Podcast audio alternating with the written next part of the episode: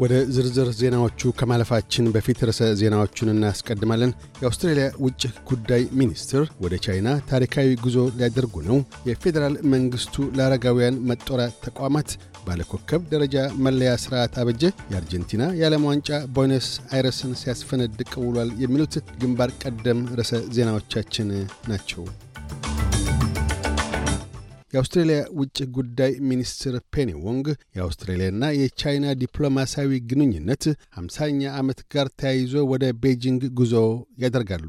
የውጭ ጉዳይ ሚኒስትሯ ከቻይናው አቻቸው ዋንጊ ጋር ተገናኝተው የሚነጋገሩ ሲሆን በውይይታቸውም ወቅት ከ2020 ጀምሮ በአውስትራሊያ ላይ ጥላ ያለችውን የንግድ ማዕቀቦች ቻይና እንድታነሳ የሚወያዩ ይሆናል ተብሎ ይጠበቃል። የስብሰባው ዓላማ ስድስተኛውን የአውስትሬልያና ቻይና የውጭና ስትራቴጂያዊ ውይይት ላይ የተመረኮዘ ሲሆን ለድርድሩ በጣሙን ጠቃሚ እርምጃም ይሆናል ተብሏል። ቀደም ሲል በኖቬምበር ወር ላይ የአውስትሬልያ ጠቅላይ ሚኒስትር አንቶኒ አልቤኒዚ ከቻይናው ፕሬዚደንት ሺ ጂንፒንግ ጋር መገናኘታቸው ይታወሳል።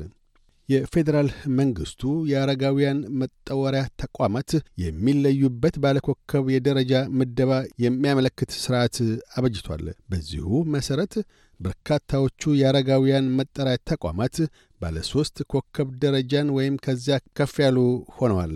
ይሁንና የአረጋውያን ተሟጋች አውታረ መረብ ባለ አንድና ሁለት ኮከብ ደረጃ ውስጥ ነዋሪ ለሆኑ ተጠዋሪ አረጋውያን ያለውን ስጋት ገልጧል። የአውታረ መረቡ ዋና ሥራ አስፈጻሚ ክሬይግ ጊር ይህንኑ አስመልክተው ሲናገሩ older people and their families have been telling us for a long time that they want to be able to have transparency. ሰዎችና ቤተሰቦቻቸው ለረጅም ጊዜያት ስለ አረጋውያን መጣወሪያ ቤቶች የጥራት ደረጃና ግልጽነት አስፈላጊነትን ሲነግሩኝ ነበር። እንዲሁም ሰዎች የተለያዩ የአረጋውያን ክብካቤ አገልግሎት ሰጪዎችን ለማነጻጸር የሚያስችልና የሚያግዝ ይሆናል ብለዋል። የኦፓን ዋና ሥራ አስፈጻሚ ክራይግ ጊር በአሁኑ ወቅት ደረጃቸው ዝቅተኛ በሆኑ የአረጋውያን መከባከቢያ መኖሪያዎች ያሉና ነፃ ምክር የሚሹ በ1800 700 600 ደውለው ነፃ ምክር ሊያገኙ እንደሚችሉ ገልጠዋል። ይህ በእንዲህ እንዳለም የተመጣጠነ ምግብ አውስትሬልያ ባለሙያዎች የባለኮከብ ደረጃ ምደባ ስርዓቱ ወደ ትክክለኛ አቅጣጫ እየተራመደ መሆኑን ጠቁመው የደረጃ ምደባው ሰዎች ጥራት ያለውን አገልግሎት ለመምረጥ እንደሚያስችል ተናግረዋል። የድርጅቱ ሥራ አስፈጻሚ ሮበርት ሃንት በተመሳሳይ መልኩ በአረጋውያን ተቋማት ውስጥ የተመጣጠነ ምግብ ደረጃ ምደባም እንዲደረግ ጥሪ አቅርበዋል። አርጀንቲና በ2022 የፊፋ ኳታር ውድድር ፈረንሳይን ረታ ለሦስተኛ ጊዜ የዓለም ዋንጫ ባለቤት ሆናለች። በኳታር ሉሴይል ስታዲየም እጅግ ልብ ሰቃይ የነበረው የፈረንሳይና አርጀንቲና የዓለም ዋንጫ ግጥሚያ በሙሉና ተጨማሪ ጊዜያት ግጥሚያ ያለ አሸናፊ ሦስት ለሦስት አቻ መለያየት ያመራው ወደ መለያ ፍጹም ቅጣት ምት ነበር። ግቦቹን ለአርጀንቲና ያስቆጠሩት ሊዮኔል ሜሲ፣ አንሄል ዲል ማሪያ ሲሆኑ በፈረንሳይ በኩል ኤምባፔ ሦስቱን ግቦች አስቆጥሯል።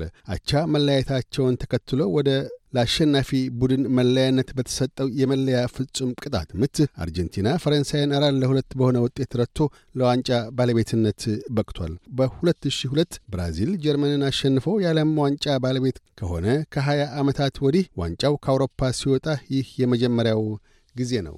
የፈረንሳዩ ኤምቤፔና የአርጀንቲናው ሜሲ ሁለቱም በውድድሩ ወቅት ለቡድናቸው አምስት አምስት ግቦችን አስቆጥረዋል። በዓለም ዋንጫ ውድድር ልዩ ብቃት ካስመዘገቡት ውስጥ የፈረንሳዩ ሉዊስ ፌርናንዴስ ከአራት ዓመት በፊት ኤምቤፔ ተሸልመው የነበረውን የውድድሩ ኮከብ ወጣት ተጫዋች ሽልማት አግኝቷል። የአርጀንቲናው ኤሚሊያኖ ማርቲኔስ የወርቅ ጓንት ሲያገኝ በውድድሩ ወቅት ስምንት ግቦች ያስቆጠረው ኤምቤፔ የወርቅ ጫማ ተሸላሚ ሆኗል። የአርጀንቲናው ሜሲ በውድድሩ ምርጥ ተጫዋችነት ወርቅ ኳስ ለመሸለም በቅቷል። አርጀንቲና የ2022 የዓለም ዋንጫ ባለቤት በመሆን ለሦስተኛ ጊዜ አሸናፊ በመሆኗ ለአምስት ጊዜያት የዓለም ዋንጫ ባለቤት ከሆነችው ብራዚልና ለአራት ጊዜ አሸናፊ ከሆነችው ጀርመን ቀጥላ በሦስተኛ ደረጃ እንድትመዘገብ አድርጓታል። ድሉ የአርጀንቲና መዲና ቦነስ አይረስ በብሔራዊ ሰንደቅ ዓላማና የአርጀንቲና ብሔራዊ ቡድን ሰማያዊና ነጭ ጀርሲ በለበሱ የአርጀንቲናውያን ጎርፍ ተጥለቅልቃ በታንጎ ዳንስ እንድትናጥ አድርጓታል። በሜሲ ከተማ መኖሪያ ሮዛሪዮም በድምቀት ተከብሯል።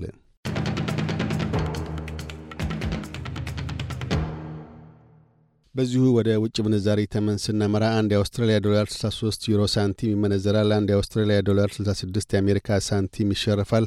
አንድ የአውስትራሊያ ዶላር 35 ኢትዮጵያ ብር ከ60 ሳንቲም ይዘረዘራል። ቀጥለን የነገውን የአውስትሬሊያ ዋና ዋና ከተሞችና የአዲስ አበባን አየር ጠባይ ትንበያ እናሰማለን። ፐርስ ፀሐያማ ሆኖ ይውላል። ዝቅተኛ 21፣ ከፍተኛ 35። አድላይድ ብራ ይሆናል። ዝቅተኛ 20፣ ከፍተኛ 32። ሜልበርን ፀሐያማ ሆኖ ይውላል። ዝቅተኛ 10፣ ከፍተኛ 27። ሆባርት በአብዛኛው ፀሐያማ ይሆናል። ዝቅተኛ 10፣ ከፍተኛ 19። ካምብራ ፀሐያማ ይሆናል። ዝቅተኛ 5፣ ከፍተኛ 24። ሲድኒ በከፊል ደመናማ ይሆናል። ዝቅተኛ 16፣ ከፍተኛ 27። ብሪስበን በአብዛኛው ፀሐያማ ይሆናል። ዝቅተኛ 17 ከፍተኛ 26 ዳርዊን ያካፋል። ዝቅተኛ 24 ከፍተኛ 30 አዲስ አበባ ፀሐያማ ሆኖ ይውላል። ዝቅተኛ 10 ከፍተኛ 22 ዜናውን ከማጠቃለላችን በፊት ርዕሰ ዜናዎቹን ደግመን እናሰማለን። የአውስትሬልያ ውጭ ጉዳይ ሚኒስትር ወደ ቻይና ታሪካዊ ጉዞ ሊያደርጉ ነው። የፌዴራል መንግስቱ ለአረጋውያን መጦሪያ ተቋማት ባለኮከብ ደረጃ መለያ ስርዓት አበጀ። የአርጀንቲና የዓለም ዋንጫ ቦይነስ አይረስን ሲያስፈነድቅ ዋለ። የሚሉት ግንባር ቀደም ርዕሰ ዜናዎቻችን ነበሩ። እያደመጡ የነበረው የኤስቢኤስ አማርኛ ፕሮግራምን ነበር። የፕሮግራሙን ቀጥታ ስርጭት ሰኞና አርብ ምሽቶች ያድምጡ። እንዲሁም ድረገጻችንን በመጎብኘት on demand እና በኤስቢኤስ ራዲዮ mobile app ማድመጥ ይችላሉ። ድረገጻችንን ኤስቢኤስ ዶት ኮም ዶት ኤዩ አምሃሪክን ይጎብኙ።